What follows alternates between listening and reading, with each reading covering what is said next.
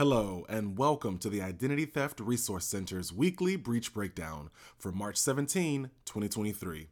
I'm Timothy Walden. Each week on this podcast, we look at the most recent events and trends related to data security and privacy. Today, we'll be talking about how social media platforms such as Instagram, Facebook, and Twitter are being targeted by identity criminals who are using various methods to gain access to our user accounts. If you're familiar with the Fast and Furious movie franchise, then you're no stranger to ever increasing stakes. From unsanctioned street races to saving the world from an international threat, each movie raises the stakes with an even badder big bad. In this case, the big bad is social media account takeover, and it's bigger and badder than ever. In 2022, we saw one attack vector increase more than any other social media account takeover. According to reports made to the ITRC, scammers are impersonating people their victims know to get their sensitive information. Criminals are also using data from past breaches to hack and spoof accounts. Between April 2021 and March 2022, 85% of reported victims had their Instagram accounts compromised. 70% of victims had been permanently locked out of their social media accounts, and 71% of victims reported the identity criminals had contacted additional friends listed in the friends list of their social media accounts. 67% reported that the criminal continued to post as the account owner after they were locked out. In 2022, the ITRC received four times the number of inquiries compared to 2021, and 40 times more inquiries than 2020. While a large number of social media account takeovers are on Instagram, there are plenty of attacks that occur on other platforms such as Facebook and LinkedIn.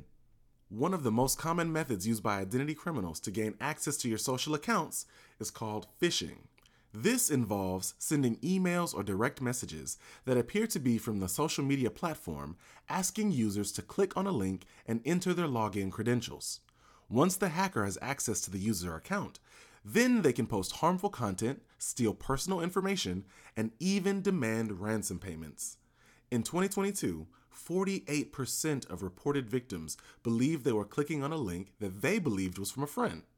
To avoid becoming the victim of a social media account takeover, don't click on links and messages unless you verify with your friend directly that they sent the message. Make sure to use a strong and unique passphrase preferably one that's more than 12 characters long that you never share with anyone. Also, use two factor authentication in your account and make sure the email associated with your account is secure.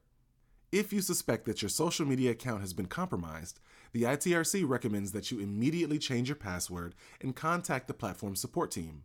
To help Instagram confirm that you own the account, you can request that they send a login link to your email address or phone number. You should also monitor your account for any unauthorized activity and report it to the platform. Don't forget that later this month, the ITRC will launch a beta test of a new service for businesses who want to ensure they receive a notification when a data breach is entered into the ITRC's data compromise database. Stay tuned for more details.